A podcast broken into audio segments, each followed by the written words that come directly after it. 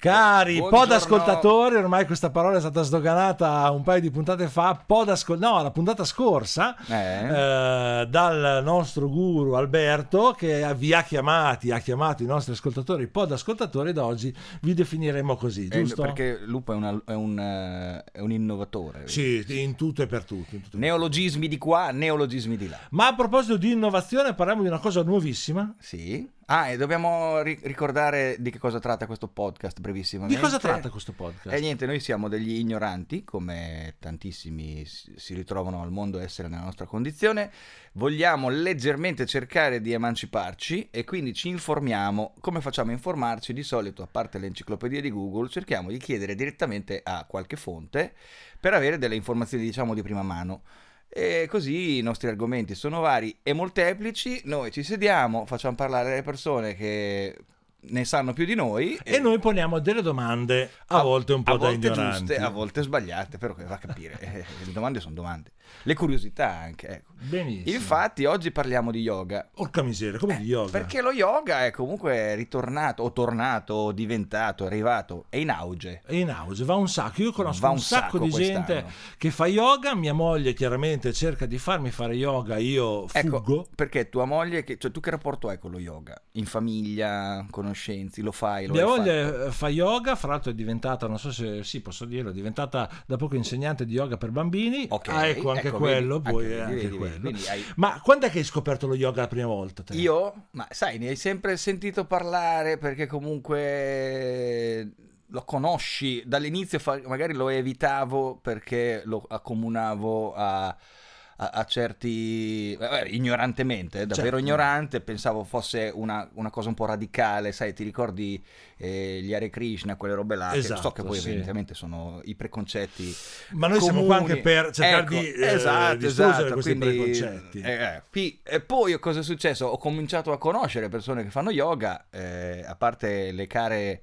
eh, signore sui 50-60 che hanno una visione del mondo un po' anticonsumistica, eccetera, eccetera. Quindi poi ho cominciato a conoscere persone che lo fanno anche più della mia età e quindi ho detto, beh, lo yoga è una cosa trasversale, finché poi lo...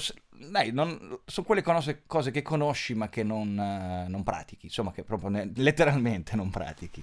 Poi è capitato che una volta mi hanno fatto un recamo, me la faccio, sto facendo veramente lunga, scusate, la possiamo tagliare. è noiosissimo. Ti rifaccio la domanda. Ricominciamo? Sì. Aspetta, no, ricominciamo da capo. Quando è la... no, da capo non si può. Buongiorno! Aspetta, 3, 2. Ma dimmi un po' Gigi, ma il- tu quando è che hai scoperto l'esistenza dello yoga?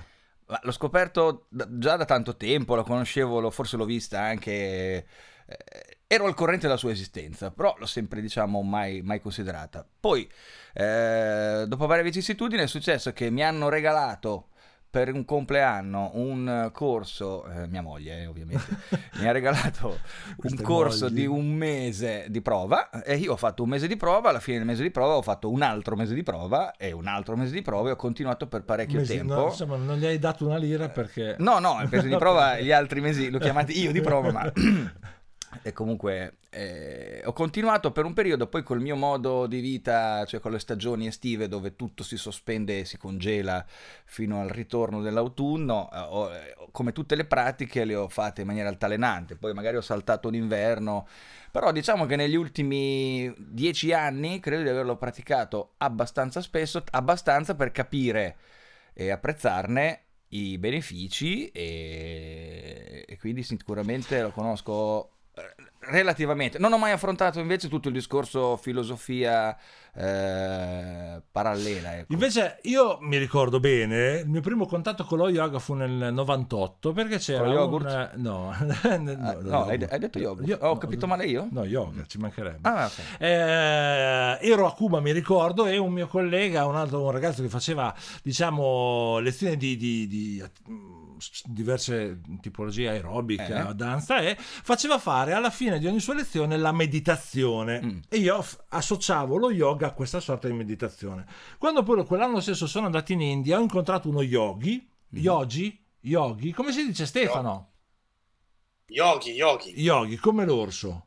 Certo. Ok. Come l'orso. Ok. esatto. Che mi ha detto, bene, se vuoi fare yoga, io pensavo meditazione, ci vediamo domattina alle 6. Ecco, io alle 6 purtroppo non esisto, cioè io almeno fino alle 9. Io posso arrivare alle 6, però mi- forse c'ho ancora il, il bicchiere del gin tonic, non lo so. Così. E e poi invece anni dopo a teatro un regista faceva fare yoga e io lì ho associato lo yoga al veramente che cos'è la disciplina dello yoga per eh, equilibrare il tuo stato d'animo prima di andare sul palco Mhm. quindi anche lì molta meditazione alcune posizioni per riattivare i muscoli oh ma la stiamo facendo lunga questa perché?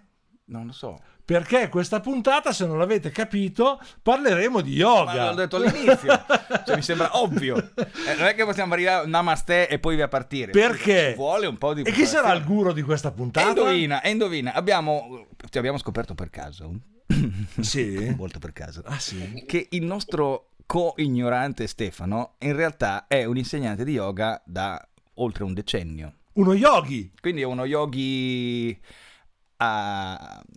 Uno, yo- sì, Uno yogi. uno yogi alla frutta. e quindi nella puntata di oggi potremo fare tutte le domande che ci stavamo facendo io e Gigi senza sapere assolutamente di cosa stavamo parlando a un guru vero che è un guru vero eh, che è Stefano. Però direi che a questo punto dobbiamo Lo- partire. Aspetta, dobbiamo anche salutarlo Stefano. È Ciao, collegato Stefano. perché noi siamo qui a fare grandi discorsi, ma ancora Stefano non, non ci ha dato la conferma della sua presenza. Ci sei, ciao Ste? Sono presente, ciao Gigi, ciao Pali, ci sono, ci sono. Benissimo, allora partiamo seriamente con questa puntata. Naturalmente Si vede comunque con l'insegnante di yoga, poi lui sta zitto, Sì, ascolta, e arriva sempre non parla quando non serve, non dice una parola, cioè capito, una parola è poca, due sono troppe, hai capito, no? Senti, mandiamo la sigla. Vai. 3, 2, 1. Sigla! Sigla!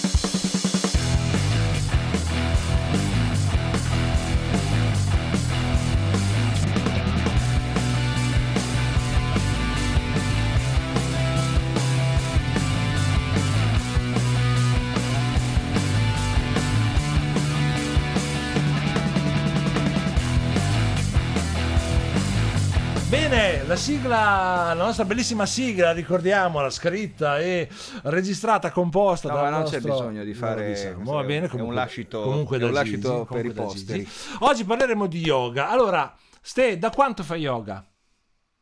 Allora, io ho iniziato ehm, a praticare nel ehm, 2008 e mm, poco dopo che iniziai a praticare per conto mio, iniziai anche a fare una- il mio primo corso da istruttori. Ah, Allora, io nel così. 2008, sì, Ah, Sì, perché le cose io le prendo di petto, per cui eh, mi era presa la passione e ho detto, vabbè, già che ci siamo, facciamo il corso istruttori. Ero, ehm, all'epoca io vivevo in Cina, vivevo a Shenzhen, eh, nella Cina del Sud, e vicino a casa mia c'era questo studio yoga in cui insegnava un ragazzo indiano di Mysore, una cittadina del- dell'India del Sud, e all'inizio facevamo lezioni private io e lui. Poi quando lui mi disse guarda stiamo aprendo un corso istruttori, se vuoi, eh, se ti vuoi iscrivere saresti l'unico straniero, insomma infatti ero l'unico straniero in una classe di, eh, di studenti cinesi e quello fu il mio primo corso eh, istruttore nel 2008-2009, tra il 2008 e il 2009 diciamo. E avevo una gran confusione in testa, diciamo, nel senso che io eh, sono arrivato alla pratica dello yoga dalla, mh, dalla base della filosofia. A me eh, interessava la parte filosofica. Aspetta allora, perché stiamo mettendo molta carne al fuoco. Moltissima ciccia, anche perché la prima domanda, di- eh. la prima domanda, a parte che adesso mi sento in, in incredibile soggezione, perché questo ha imparato, si è avvicinato allo yoga quando era in eh, Cina, quando viveva in Cina. Tu hai sentito parlare della meditazione a Cuba quando eri a cena con Fidel e poi No. in India lo stesso anno. Io ho sentito parlare dello yoga la prima volta a Viserbella. Mi sento abbastanza così in difetto rispetto a voi e vi, vi auto, vi, vi nomino guru entrambi. Eh, io no, no, no, no, no, attenzione, io, io ho un rapporto con lo yoga molto conflittuale. Ne- ma andiamo, andiamo per gradi. Cerchiamo, si, può Andiamo per una, gradi, sì, sì. si può dare una definizione di che cos'è lo yoga? Sì, allora cerchiamo di ehm, devo cercare di essere sia chiaro che ehm, comprensivo perché mh, E poi la stessa cosa. dare una, Giusto, giusto. Eh, direi che partiamo bene. incommiabile. Ah, guarda. Vai. Eh, il fatto è che, sai, mh, parlare di yoga non è come dire, cioè, parliamo di calcio, calcio è uno sport, bene o male si sa, eh, 11 eh, atleti che si scontrano con altri 11 atleti in un campo e, e questo è. Yoga è una cosa un po' più ehm, complessa, nel senso che stiamo parlando innanzitutto di una delle sei filosofie ortodosse dell'India. E non andiamo troppo nei dettagli, altrimenti diventa- andiamo fuori tema. Però, eh, Però, me puoi cita- però, ci- però me ne puoi citare almeno un paio, due o tre di queste. È, è- è necessario? filosofie Sì. Cioè, per capire, Eh, ci sono sei filosofie indiane, una è lo yoga e le altre, giusto per capire. Ti posso dare dei nomi, Sankhya, che è una filosofia alla base appunto, Sankhya e yoga vanno di pari passo. Eh, Sankhya è anche all'origine del buddismo. Eh, un'altra filosofia è mm, il Vedanta. Vedanta è quella che se vogliamo è la filosofia più popolare al di fuori dell'India perché l'han- l'hanno resa popolare anche negli anni eh, abbastanza recenti vari guru, vari maestri indiani che sono andati in Occidente, sono venuti in Occidente, eh, Swami Vivekananda, eh, altri maestri che si sono recati per esempio a Woodstock. A Woodstock c'era Swami Satchitananda, che è un guru indiano che parlava appunto di filosofia a quei ragazzi che erano eh, presenti per ascoltare musica pop rock. Ok. Cioè, ecco, qui no, volevo capire, È lì, volevo è capire lì se che, avevo. è lì che Caselli Pali ha avuto quel rapporto conflittuale con lo yoga perché vedeva sti cappelloni con le ascelle pelose che ascoltavano del rock ma contestualmente volevano eh, imparare una filosofia diversa vedi? vero? Però, è- Vero, vero, vero? eh, s- No, però.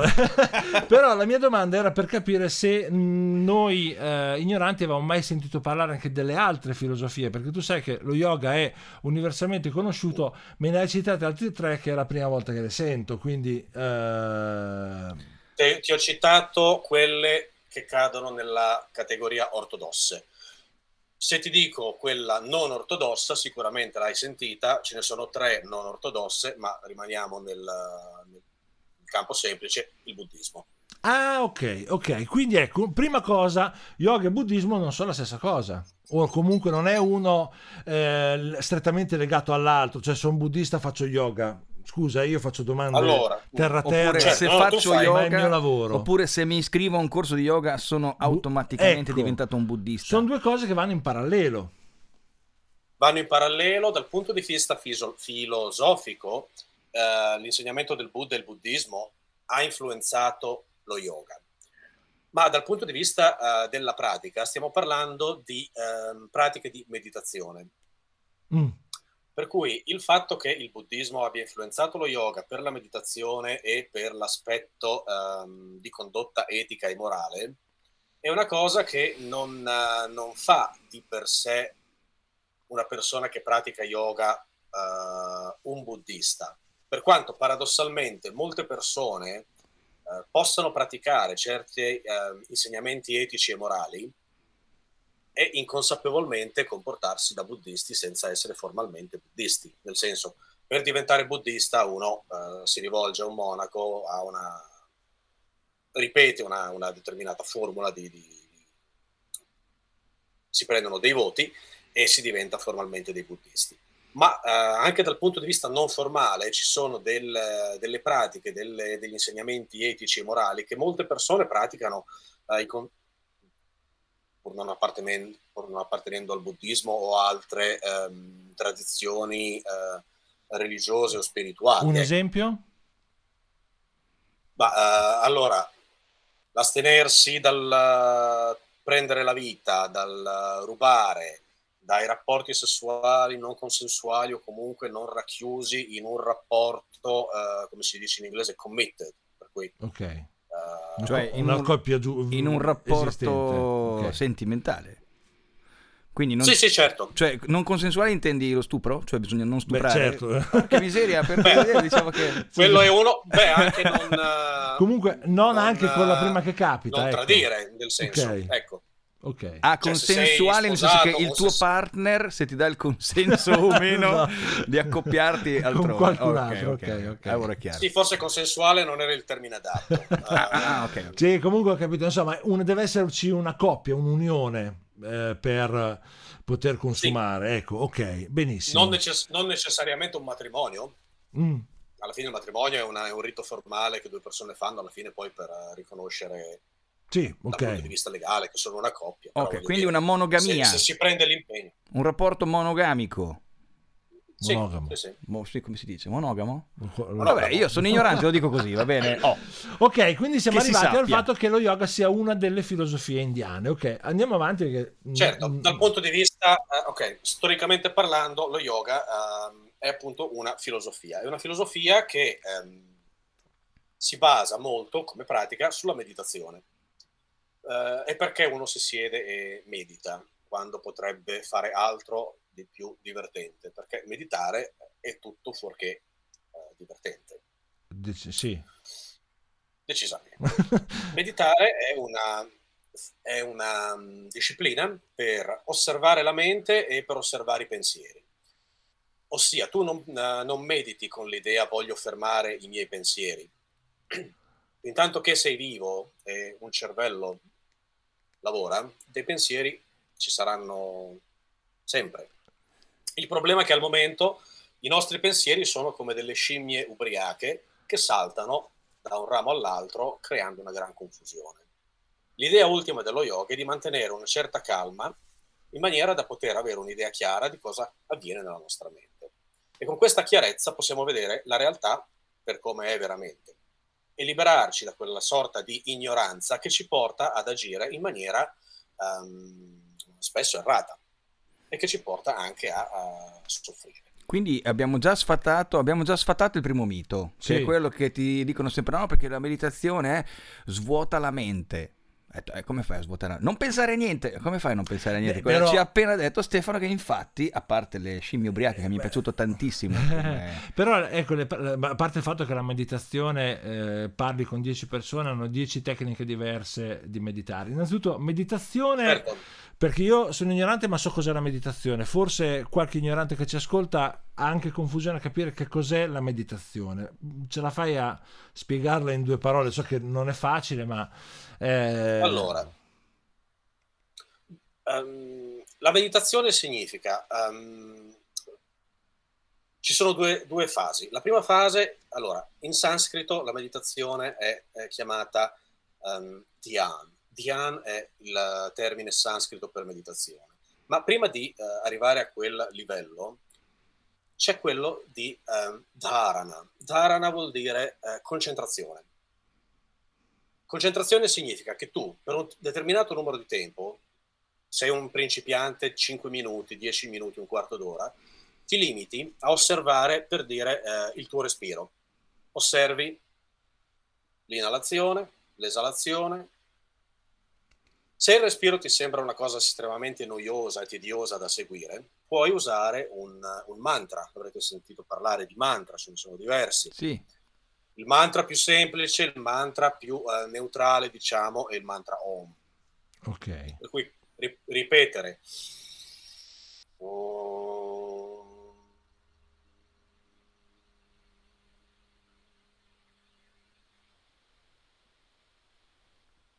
Per svariato numero di volte aiuta la mente a calmarsi, aiuta a portare un certo stato di calma e aiuta a focalizzarsi. Il mantra ti annoia, il mantra non ti piace perché non ti va di cantare in sanscrito che poi ti sembra di diventare un Hare Krishna. Ok, puoi usare un'immagine. Quale immagine?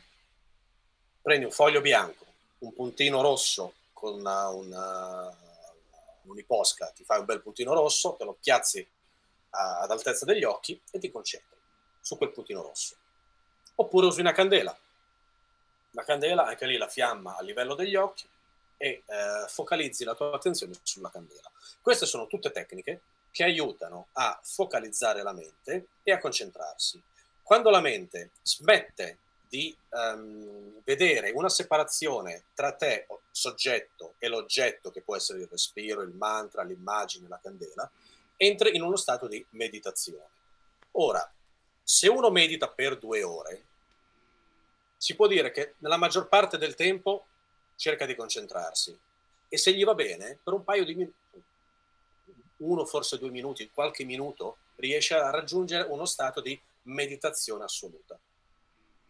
Io ero perché talmente preso, Mona... scusa ti interrompo perché ero talmente preso che mi sono dimenticato anche che le domande devo fare. No, io, io sto cercando un pennarello rosso in realtà.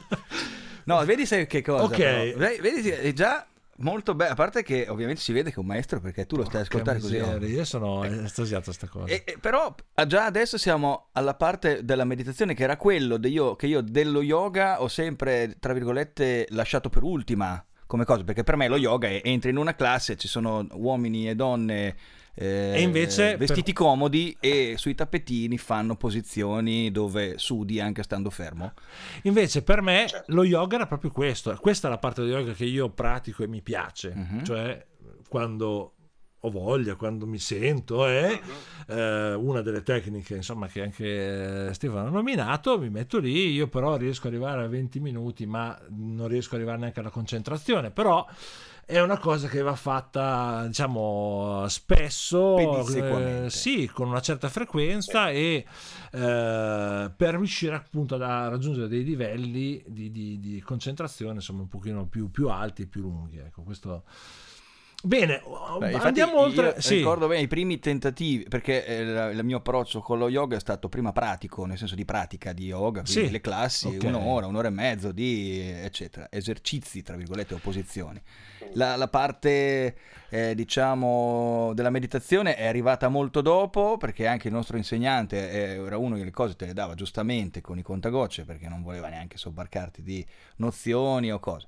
E poi va da sé che ci vuole l'interesse personale per le cose, perché e, lì ho capito la differenza tra quelli che sono i preconcetti che uno acquisisce durante la vita perché eh, vede cose ma non le conosce, e come tutti ignoranti, eh, tutti abbiamo fatto così, poi quando invece con- cominci a conoscere una cosa già è una percezione diversa, ma se ti interessi di questa cosa cominci ad informarti bene a fondo su questa cosa e poi arrivi alla parte meditativa che ho provato. Pro- sinceramente la mia costanza è, è, veramente bassa. Quindi ci vuole, ho capito solo questo, che nello yoga eh, è appunto una disciplina, perché il, la parola disciplina è la chiave, Benissimo. va ripetuta, va, va, va, affrontata con costanza e io sono la persona meno costante e meno disciplinata del mondo. A cosa mi serve la meditazione?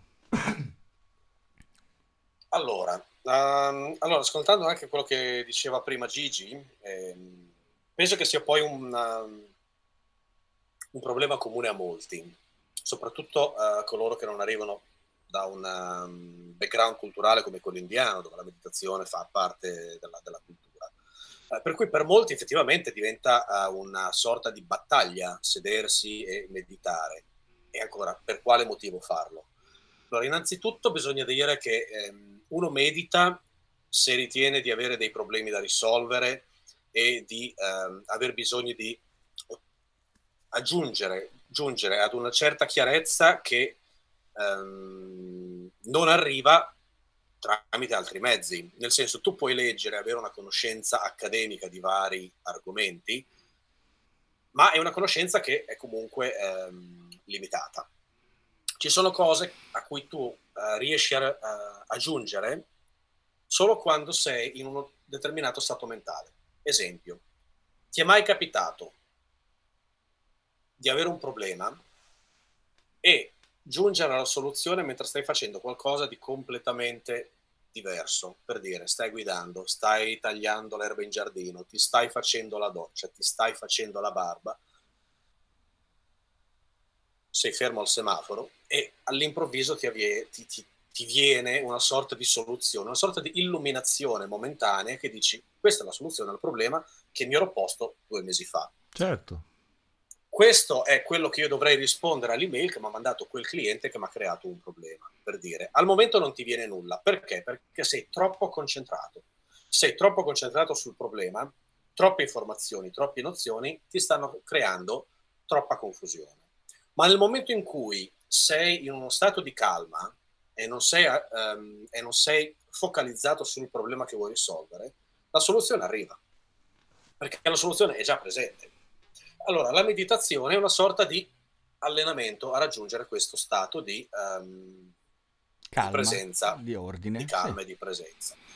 Ora, se sederti e osservare il respiro, uh, usare un mantra o usare il, il puntino rosso sono tutte cose assolutamente tediose, possiamo imparare dai giapponesi. I giapponesi cosa hanno fatto? Hanno um, adottato gli insegnamenti dello yoga a tutte le loro arti.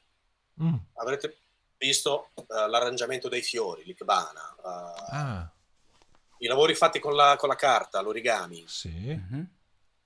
la calligrafia giapponese. Mm-hmm.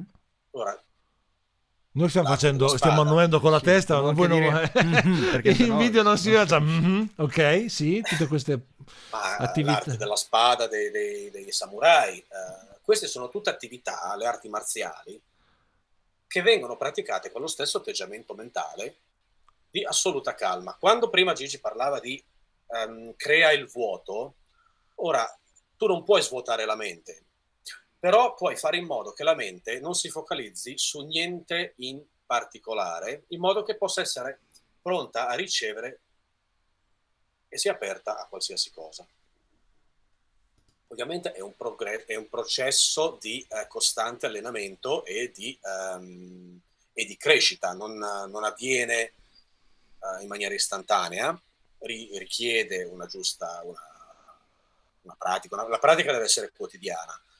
Però vorrei anche aggiungere, prima che la gente poi si spaventi, che bisogna anche tenere presente che noi siamo comunque, eh, diciamo, dei laici, nel senso non dedichiamo la nostra vita 24 ore allo yoga e alla meditazione. Abbiamo una famiglia, abbiamo un lavoro, uh, abbiamo altre attività, per cui è impensabile che uno come noi possa vivere come un monaco che invece medita uh, anche 10 o 12 ore al giorno.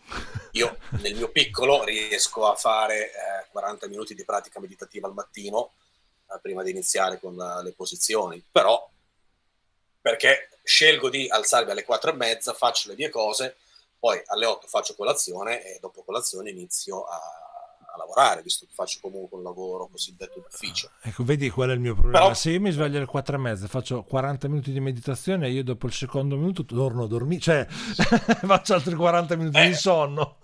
Eh, purtroppo ma io ho iniziato, allora... ho iniziato facendo 10 minuti però. Ah, ok. Alzandomi alle 6, capito? Cioè non è che Ecco, io sconsiglio vivamente a una persona a farsi prendere dall'entusiasmo e dire ok, io da domani mattina mi alzo alle 4 e mezza e faccio 40 minuti di, domen- di meditazione. Magari per una settimana hai talmente tanto entusiasmo che ce la fai, ma dopo una settimana mandi tutto al diavolo. Eh, eh per cui direi alzati alle 6 e fallo per 10 minuti. Ok, sì. Poi magari dopo un mese ti alzi alle 6 meno un quarto e lo fai per 20 minuti. Mm. Poi magari tra un paio d'anni alzarti alle 4 e mezza non ti sarà assolutamente di peso Ecco, mm. tutte le cose secondo me vanno fatte assolutamente per gradi. Lo prendo per buono perché non credo che adotterò questo sistema da domani, però mi fido di, de, della tua parola. Ok, andiamo oltre alla, oltre alla meditazione, perché lo yoga non è solo sì. meditazione, ma c'è quella parte no. che invece che poi si dirama in vari nomi che non riesco neanche a pronunciare e quindi anche lì vorrei capire il power yoga, certo. il beer yoga. Te sapevi che esiste il beer yoga? No, con, la, con la, bottiglia di birra che non ho capito se... Vabbè, queste sì. sono, dai, queste sono le, le solite occidentalate. Ma è la ragione per cui poi io mi scoccio di fare yoga qua perché mi sembra... Vabbè, te lo dico dopo perché eh, volevo esprimere un altro concetto. Dimmi intanto, oltre alla okay. meditazione, l'altro, diciamo, il resto dello yoga. Ecco, allora, quella lungo preambolo che ho fatto sulla meditazione si riferisce allo yoga cosiddetto classico. Cosa succede? Che eh, durante la, la, storia dell'India, um, verso, nel Medioevo indiano, per cui sto parlando verso il 1200-1300, hanno iniziato a svilupparsi queste tecniche di uh, fisiche di varie posizioni chiamate asana, che eh, appunto servono a facilitare um, una persona normale a sedersi per meditare. Ora, una persona come il buon Paolo che mi dice che fa fatica a, a sedersi a meditare, anziché alzarsi al mattino e mettersi a fare delle sedute di meditazione che possono risultare dolorose, pratichi queste ehm, posizioni, questi asana, della tradizione Hatha Yoga. Allora, Hatha Yoga è lo yoga di cui si parla quando si parla generalmente di yoga. Hatha è una parola in sanscrito che significa uh, forza, perché tu applichi della forza per mettere il tuo corpo in certe posizioni, posizioni che uh, mi sembra che anche voi abbiate già praticato, uh, varie posizioni. Tradizionalmente tutte le posizioni dello yoga erano sedute. Poi nel corso dei secoli anche lo yoga, come tutto, si evolve, ha adottato delle posizioni, delle posture anche, ehm, come si dice, in posizione eretta. Mi viene da dire che, non so, la posizione del guerriero. Mm-hmm. L'albero. L'albero. Ecco, eh? evito, le, evito i nomi in sanscrito per, per, per uh, evitare di, di, di confondere i, i, non addetti ai lavori. Però c'è il guerriero, l'albero, um, la posizione anche in, in, equilibrio sulla testa. Uh, Ora, qual è l'obiettivo di tutte queste posizioni? L'obiettivo di queste posizioni è di rendere il corpo flessibile in modo che giungere alla mh, pratica più elevata della meditazione per gradi diventa accessibile a chiunque.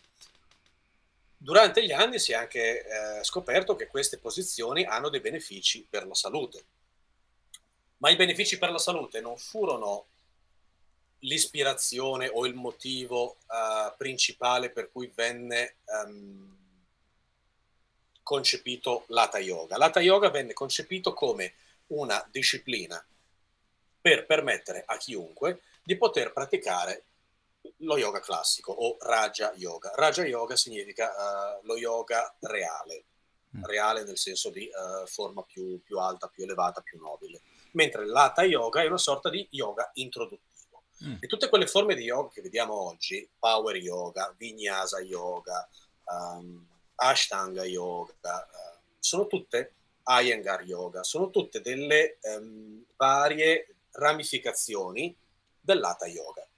Mm, ok. Se Ma... lo pratichi in maniera più veloce, diciamo, uh, fai parte dell'Ashtanga Vinyasa che ha delle, delle sequenze ben uh, prestabilite ogni movimento corrisponde a un respiro, per cui uh, è abbastanza rapida come, come, come pratica, mentre l'Hatha Yoga classico è statico, per cui una posizione va tenuta anche per uh, diversi minuti. Non è accessibile a tutti perché molte persone eh, diversi minuti ferme nella stessa posizione possono, possono, soffrire. Per cui magari una pratica più dinamica è più uh, consigliata. Dimmi No, dicevo, annuivo perché ci sono alcune posizioni e dopo un po' ti vengono le formiche. Sai? Hai capito? Eh, ma magari esatto, è previsto esatto. anche, non lo so, il formicolio fa eh. parte del, dello yoga. Bene, io continuo a essere affascinato da, da, da, diciamo, dalle spiegazioni di, di, di Stefano e, e invece, tipo, allora a questo punto io ti chiedo, bene, questo è lo yoga. Mo- è arrivato in Occidente forse negli anni 70 quando i figli dei fiori andavano a cercare eh, nuove metodologie. Che cos'è che secondo te eh, affascina gli occidentali dello yoga? Perché questo allora. Eh, ciclicamente ci si avvicina alle discipline orientali, poi ce le dimentichiamo magari per, per, un certo periodo perché va di moda qualcos'altro, poi torniamo un'altra volta alle discipline orientali. Che cos'è che... Sì. Il fascino. Sì, diciamo che negli anni... Beh, il fascino, beh, c'è sempre il fascino del, dell'esotico. Ok. Che... È come, come andare a mangiare opposta... dal cinese all'inizio, ti ricordi? Sì, andavi sì, anche una cosa diversa. Okay. Oh, l'hai provato. Eh, dove stai? Beh, un po' sai, come, come, per me che vivo in Asia eh, e per le persone del posto, anni fa c'era il fascino. Ti dico, non c'entra niente con, con, lo yoga, ma quando io mi spostai in Indonesia nel uh, 2000, uh, qui a Jakarta erano popolarissimi i neri per caso. Te pensa? Hai capito? Ci siamo sempre chiesti eh, cosa facessero parte... dopo che erano spariti in Italia. No, io ho sempre pensato, questi sono bravi, eh? sono bravissimi. Sì, da qualche bravi. parte avranno successo. Hai capito dove? Di solito a Mosca, invece eh, loro in Indonesia. Bene. In, Indone- in Indonesia, in Indonesia c'era proprio il fascino appunto per questi ragazzi italiani che cantavano in questo stile insolito Sì. per, per la musica. a ca- a cappella, come si dice. Mhm. Eh certo, mus- musica a cappella, sai, per gli indonesiani abituati, che ne so, al rock americano piuttosto che inglese, questi eh, ragazzi italiani che cantavano a cappella era una cosa assolutamente nuova e affascinante, come posso pensare per un ragazzo europeo negli anni 60 sentire Ravi Shankar con il, con il sitar. Eh, sì, una ecco, cosa sì, assolutamente sì, nuova. sì, sì, sì.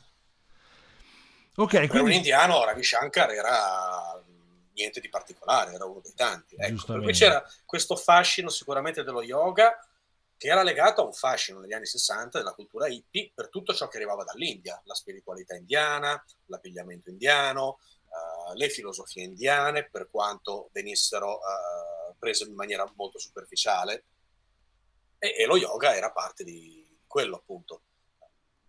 Il movimento Hare Krishna si, svilupp- si sviluppò negli anni 60 eh, appunto tra le comunità hippie. Ora adesso dico un paio di castronerie, ma Certo, giusto per cambiare il il tono. ignorante. Allora, eh, noto che questo aumento, diciamo, di attività, discipline, eh, che vanno molto a seguire le mode, eh, moda nel senso che ti faccio un esempio, negli anni 90 c'era stata l'esplosione, eh, 90 inizi 2000, della salsa del merengue. Tutti quanti ballavano salsa e merengue come se fosse, capito, Beh, oggi, una roba... oggi è sfociato nel reggaeton eh, Ma è e diverso, altri balli è, è latini. diverso Sì, perché sì, il reggaeton è una roba da, da- da baracca e salsa e la merenga andavano imparati con dei corsi e si andava fondamentalmente per trovare perché quando uno poi si accoppiava con un'altra del corso di salsa e merengue poi non facevano più salsa e merengue cioè andavano solo a ballare quando gli capitava ma il loro scopo l'avevano raggiunto ora adesso eh, 15 anni fa è cominciato a venire fuori lo yoga adesso ci sono scuole di yoga classi di yoga corsi di yoga di qualsiasi di tutti quelli dall'Ata al Vignasa quello, o, o- o tutti gli altri non vorrei ora dico qui la castaneria non vorrei che sia un- di nuovo un modo per eh, Trovare da far bene? ecco Te ha detto dici? lui non l'ho detto Eh no, ma l'hai, impli- l'hai detto prima. eh. io io non, non credo, cioè, boh, ma io credo che anche, allora- anche, anche se vai a fare un corso di, anche di qualsiasi è- cosa, è- cioè di da- disegno, ma- che ne so. sì è- sì è- sì boh. però hai capito sono queste mode Credo che però dipenda dall'approccio personale, cioè c'è chi va a fare una cosa per un motivo, c'è chi ci va per un altro, no? Eh, Sì, sì, sì, ehm, io ero- ti dico, la mia era una provocazione legata un po' a sta fissa delle mode che eh, sono cicliche, Mhm. probabilmente fra, fra un po' lo yoga comincerà eh, a venire meno come interesse, ne verrà fuori qualcun altro, eccetera. Io, insomma, Quindi tu pensi che magari ci siano, comunque questo è- credo che si possa tradurre in un approccio molto superficiale. certo, Ecco. assolutamente. E infatti io volevo chiedere questo a Stefano, perché in, in quanto insegnante e, e poi tu hai- insegni all'estero, quindi non insegni all'italiano medio, insegni magari a una... eh, a un pubblico un po' più vasto perché immagino che anche quando insegnavi in Thailandia eh, avevi a che fare con eh, come si dice praticanti utenti di un po' tutto Studenti. il mondo. Ecco studenti, E, e qual è secondo te l'approccio? Cioè, quando, cosa hai notato? Cosa hai riscontrato? L'approccio era un po' così, un po' bonario, un po' superficiale come noi lo conosciamo qui da ignoranti? Oppure hai notato maggiore consapevolezza? Allora, eh, intanto sì, per rispondere alla, alla- alla provocazione di Paolo, direi che certo dipende dalla- dalla- da quello che uno ha interesse a fare. Se uno si iscrive a un corso di yoga perché ha interesse eh, a imparare la, la disciplina o piuttosto perché, eh, siccome è frequentato in larga parte da, da delle ragazze, magari qualcosa gli può anche eh, girare per il verso giusto, può essere benissimo. Ehm, questo è, cioè, è assolutamente normale. Il discorso della moda, anche lì, sì, ehm, la moda è ciclica e in questo momento c'è la moda dello yoga. Il fatto che ehm, vengano fuori delle trovate tipo il beer yoga Ecco. è uno dei segni che la moda sta calando, per cui si sta cercando di tirare fuori qualche castroneria tipo il beer yoga, wine yoga, Hot yoga. che No, L'hot yoga, quello il Bikram yoga, no, invece quella ha un fondamento. Ah, non è una cagata. No, no, no, no. Ah, eh. scusa, allora ritiro hot yoga. Va- va, continua pure con beer yoga. Bikram sappiamo che è al momento latitante, è dovuto rifugiarsi in India per scandali vari Sì. negli Stati Uniti. Eh, Vabbè, quello è- ma eh, A proposito Ma, del eh, fare yoga per cercare Eh, l'accoppiamento. di far bene, ok. Vabbè. No, adesso io riprendo la, Beh, la mia... sì. pro- Aspetta, aspetta, no, perché Sì. volevo sapere adesso eh, qual, qual è il livello Sì, di... continuando. Ecco, vai.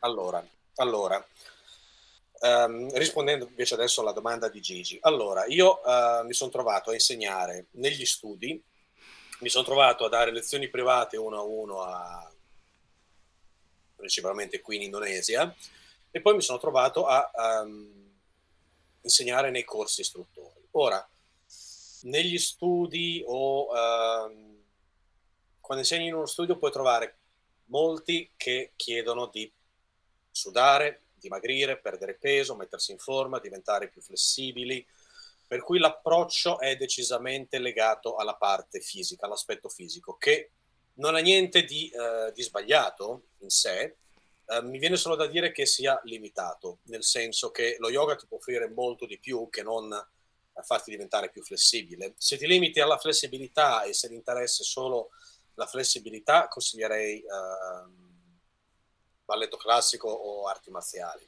Se vuoi perdere peso, eh, consiglierei fai... ehm, L'aerobica, palestra, l'aerobica anni eh, 80. altre cose che sono più specifiche per perdere peso. Insegnando nei corsi da istruttore, questo è quello che ho fatto eh, in Thailandia dal 2018 a- agli inizi del 2020, praticamente pre-Covid, lì ti trovi ad avere, nella larghissima maggioranza dei casi, persone che sono invece più ehm, interessate a imparare anche la parte filosofica, la parte storica, a andare oltre al semplice aspetto eh, del, ben- del beneficio psico- eh, fisico, ma anche della parte psicologica. Mhm. Poi, essendo lo yoga una disciplina che eh, aiuta a, mh, a controllare la mente, mh, mi sento anche di dire che lo yoga sia storicamente prima, il primo tentativo di studio della mente e della psiche umana, per cui la prima disciplina psicologica ehm, creata da- da- dagli uomini sia stata proprio lo yoga. Per cui chi ha certi interessi ad andare oltre al semplice beneficio eh, fisico e si iscrive ad un corso istruttore, che i corsi istruttori sono anche abbastanza, erano abbastanza cari, ehm, solitamente nella larga maggioranza dei casi sono persone più ehm, interessate a uno studio più completo. Questo risponde un po' alla domanda di Gigi. Sì, sì, Sì. certamente.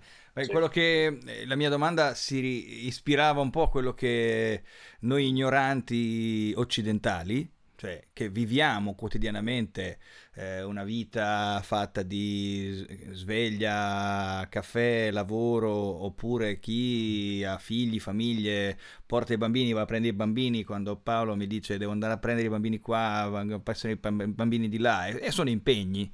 E questa Certo. sequenza di, di impegni e di attività che poco tempo lasciano, ahimè, alla, a- a- alla, diciamo, all'intimità con se stessi, eh, chiaramente la pratica dello yoga può aiutare.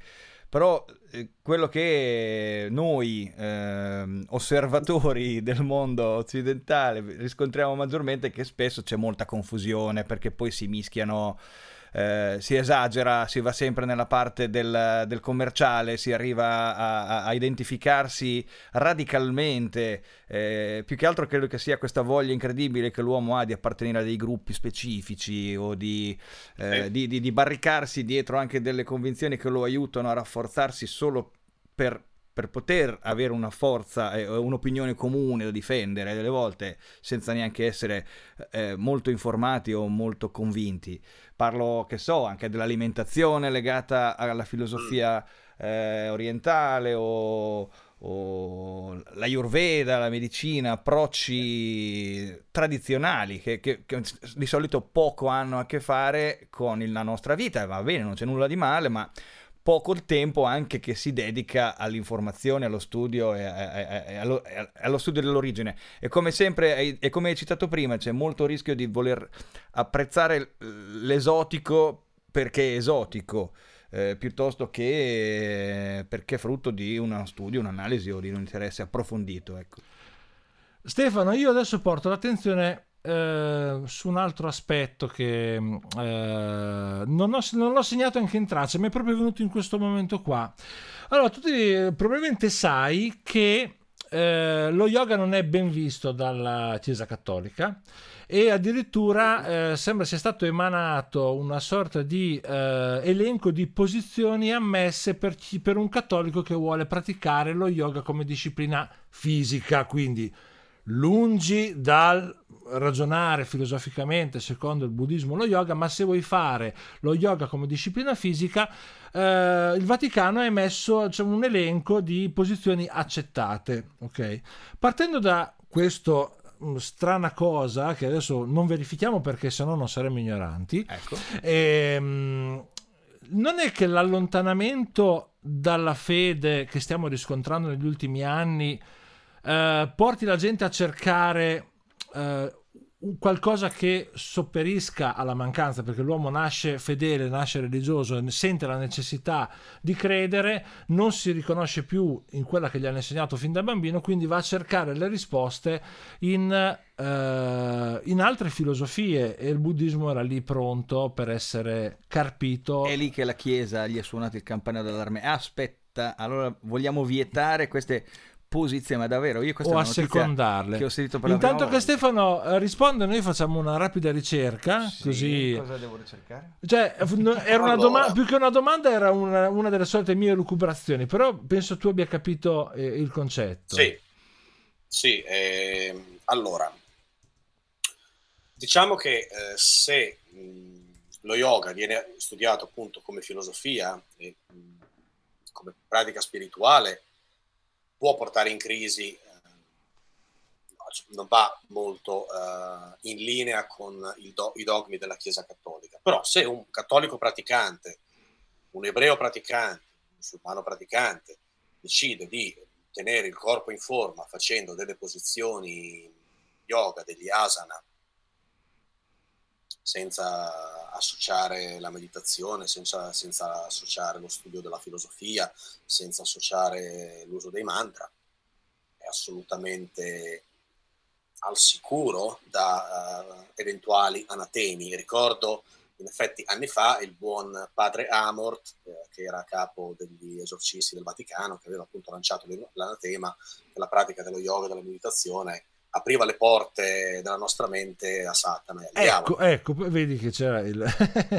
proprio a, quel, a quello sì, mi sì, riferivo. Sì, sì, sì, sì.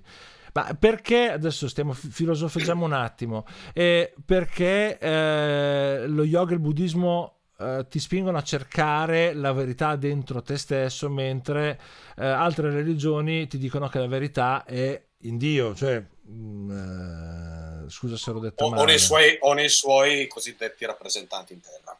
Ecco, e, e forse lì il contrasto. Per cui sai, eh beh sì, nel senso che se... Una, allora, innanzitutto, io non credo che un cattolico vada in crisi di identità perché pratica lo yoga, ma penso che un cattolico che non si riconosce, o un qualsiasi religioso che non si riconosce eh, più con gli insegnamenti che ha ricevuto dalla Chiesa, possa andare in crisi e iniziare a fare un percorso di ricerca. Cioè, io, voglio dire, io uh, come la maggior parte dei, dei, dei, bambini italiani ho fatto catechismo, comunione, cresi, ma poi ho avuto la mia crisi e non mi ci sono più identificato. E poi, vabbè, eh, Gigi lo sa, io sono passato un po' alla fine per tutte le chiese, nel senso che ho avuto le mie esperienze. Il mio primo interesse fu quello del buddismo, ma era un interesse eh, prettamente eh, accademico, leggevo dei libri sul buddismo, facendo una gran confusione. Ho avvicinato gli Hare Krishna quando avevo 19-20 anni, comprato i loro libri, ma sì, ho letto un po' qualche cosa, ma non era molto nei miei... Volevi diventare un arancione? No, gli arancioni no, per quanto Osho Rajneesh, il fondatore della setta, abbia pubblicato dei libri eh, favolosi, assolutamente consigliati, non riesco ad appartenere, ho scoperto che io non riesco ad appartenere ad alcuna chiesa. Okay. Potremmo parlare poi, eh, io sono stato anche, ho, mi sono convertito all'Islam, per quattro anni sono stato praticante musulmano, mia moglie è musulmana. Apriamo la parentesi, mia moglie è musulmana, insegnante di yoga. Quando era in India a fare il corso yoga con me, eh, corso istruttore, anche lei partecipava alle cerimonie hindu eh, e alla recitazione dei mantra, senza che la cosa le creasse alcun uh, sconforto di fede. Parentesi chiusa. Um, ho avuto poi un ritorno di interesse nei confronti degli Hare Krishna, che è quello che poi ha anticipato il mio uh, cammino nello yoga. Io ho iniziato a praticare yoga nel 2008 perché studiavo da solo, leggevo la Bhagavad Gita, che è il testo sacro degli Hare Krishna, è un, testo, un antico testo sacro dell'India in cui tutti i tipi di yoga vengono spiegati appunto da Sri Krishna e mi sono identificato con gli Hare Krishna per uh, qualche anno. Eh, in India e nei tre mesi, i primi tre mesi che passai in India, ogni domenica mattina io ero al tempio degli Hare Krishna e, e ho rischiato di finire anch'io pienamente convertito, ma poi mi sono reso conto che non riesco ad appartenere a una religione organizzata, per cui però ho avuto diversi tipi di esperienza. Presumo che la stessa, qualcosa di simile possa capitare anche a molti altri occidentali, che alla fine possano essere interessati a imparare da altre tradizioni e magari eh, applicare quello che riescono a, a, ritenere valido, utile, positivo nella loro vita quotidiana, pur non vivendo in Asia in Oriente, ma vivendo in Italia e facendo lavoro d'ufficio con famiglia, casa, bambini, eccetera, eccetera, mm-hmm. eccetera. Allora, nel frattempo eh, abbiamo trovato sì. un articolo. Un articolo che spiega un po' questo rapporto tra la Chiesa e lo yoga, che in realtà eh, non condanna affatto lo yoga, la pratica dello yoga, ce l'ha con la, col New Age perché la identifica un po' come un fritto misto nel quale confluiscono varie cose, anche convinzioni, eh, cabala, cristianesimo, leggo, eh, cristianesimo celtico, sì. alchimia medievale, ermetismo rinascimentale, la sapienza del druidi, il sufismo il primo gnosticismo cristiano. Insomma, praticamente tutte parole per spiegare che la Chiesa ce l'ha con la New Age, ma salva, le, leggo testualmente, lo yoga ed anche Harry Potter. Attenzione, oh, Harry Potter. e se lo dice la Chiesa. Allora, la campana, la campana ha suonato. Che campana è questa, Stefano?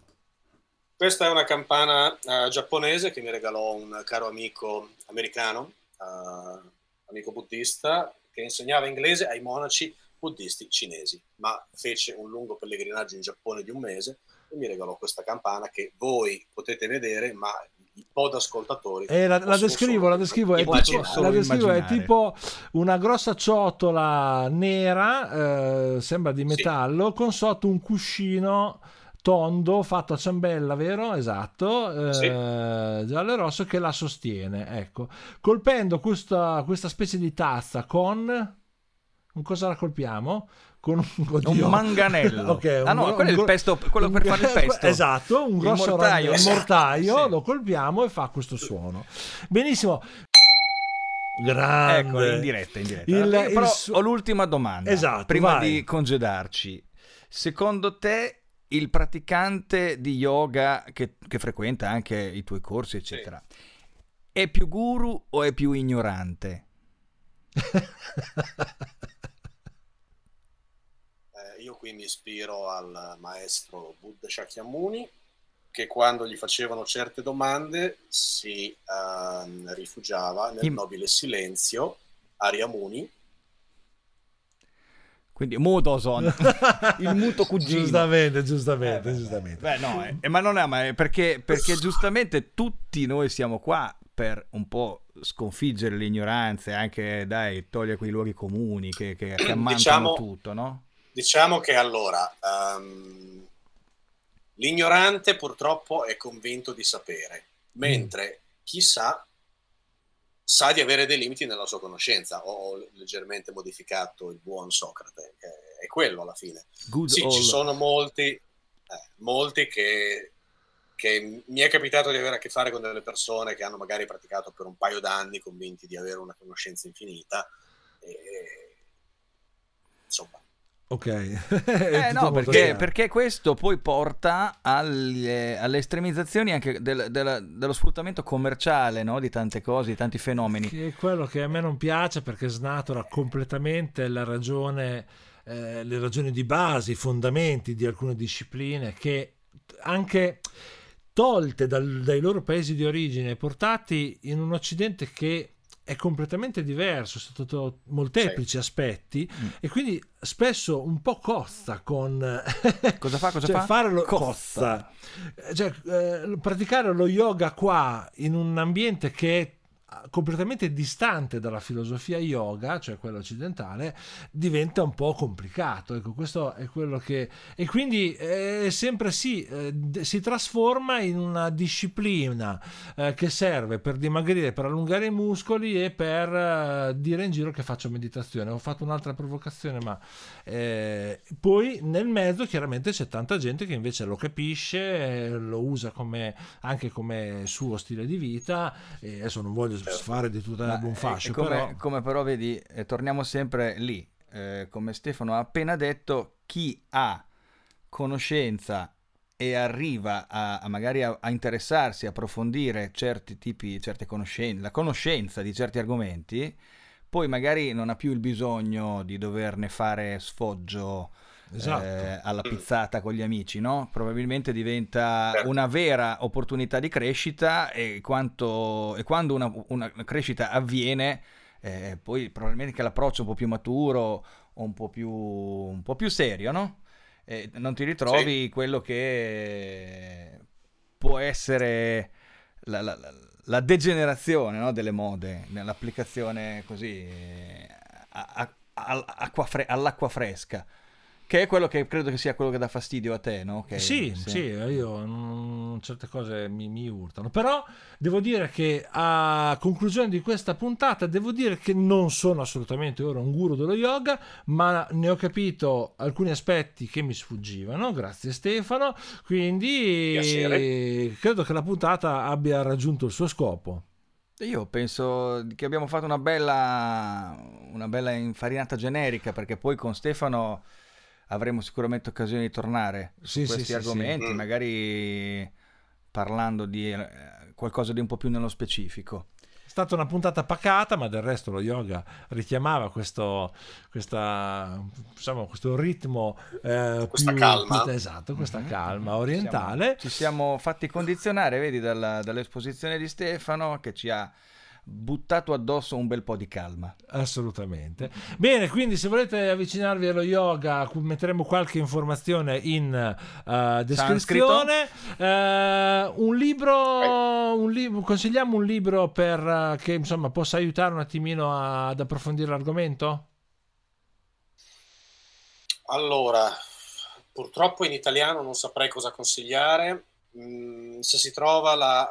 Um, traduzione in italiano del buon uh, eh, BKS Iyengar, Light on Yoga, luce sullo yoga, mi viene da tradurlo letteralmente, um, perché dà una bella introduzione alla storia alla filosofia senza diventare un libro pesante, però uh, spiega bene l'idea generale, un'infarinatura generale, e poi hai la descrizione di tutte le posizioni fondamentali, con la descrizione dei benefici, delle non, eh, come si dice, ehm, prevenzioni, ehm, controindicazioni per chi soffre di particolari patologie ehm, e eh, passo, passo, dopo passo come, come entrare nella posizione. Mm-hmm. Direi che per una persona che è nuova all'argomento sia un ottimo libro di introduzione. Consigli Bene. invece di fare quell'approccio un po' più empirico di aprire YouTube e cercare, non so, corsi di yoga, anche poi li trovi anche a tutti i livelli gratuiti. Cioè, io ho provato a dare un'occhiata, no?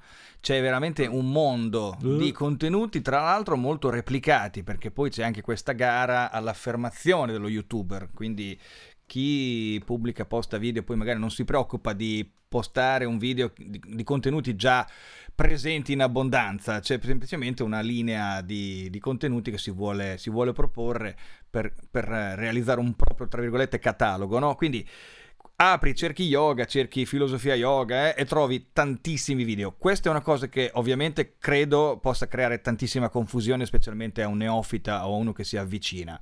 Cosa consigli in questo caso? Di magari andare a farsi un corso prima per chiarirsi un po' le idee, leggersi un libro prima per chiarirsi un po' le idee, oppure cominciare così eh, un passo a destra, un passo a sinistra, vedere, assaggiare l'acqua, diciamo. Ecco, cosa, cosa consigli te? All- uh, sì, allora, uh, sicuramente i libri sono un'ottima introduzione. Uh, YouTube, le lezioni di teoria, ci sono, diversi, ci sono maestri che sono validi e maestri meno validi.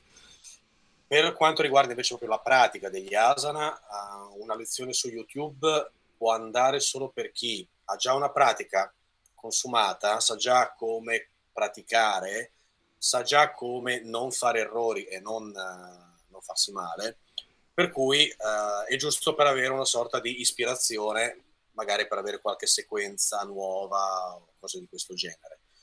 Per un neofita che non ha mai praticato, assolutamente no. C'è bisogno di un insegnante che possa guidare una persona, aiutarla a correggerla e proteggerla per evitare che si faccia, si faccia male. Allora, lo yoga non è pericoloso di per sé, però ci sono delle posizioni che se vengono fatte senza i dovuti accorgimenti possono eventualmente uh, creare una... Incriccarti. è, il, è, il, beh, è il gergo tecnico. Pensa alla posizione in cui sei in equilibrio sulla tua testa, mm-hmm. eh. sasana, ecco, ecco, quella innanzitutto non va fatta durante il ciclo, non va fatta da chi soffre di pressione alta o ha problemi cardiaci, non va fatta da chi ha problemi alla cataratta, ecco, non va fatta da chi ha ovviamente um, ernia, ernia al disco, cervicale. Per cui bisogna, Volevo provarla proprio Certe quella... cose bisogna saperle. Mm, Ok. certo. Certe cose bisogna saperle e ci vuole un insegnante che le spieghi, altrimenti una persona che vede su YouTube eh, quanto è figo stare in equilibrio sulla propria testa, poi ci prova e si fa male, Mhm, Ok, direi anche di no, ecco. Benissimo, benissimo. Bene, io direi che possiamo arrivare a chiudere questa bella puntata. Sì. E- La campana ha suonato da un pezzo e noi ma noi non via. avevamo ancora finito di tutti gli argomenti. Stefano è sempre un grande guru. E quindi non Grazie, ci resta che ma- salutarci dicendo namaste. No, come ci si saluta? Namaste, Sì, eh, non è... Come si se vogliamo fare la... Sì, namaste. Namaste. Namaste. Perfetto. Namaste. C'è un altro Namastate buoni. C'è un'altra formula per chiudere una lezione di yoga? Ma si possono cantare, fare, recitare tre om tutti assieme se volete. Beh, mi Possiamo sembra un po'- anche fare che va benissimo il namaste. Va, va benissimo il namaste. Ragazzi, è sempre un piacere. Alla prossima. Ciao a tutti. Ciao ciao. Ciao. ciao a tutti.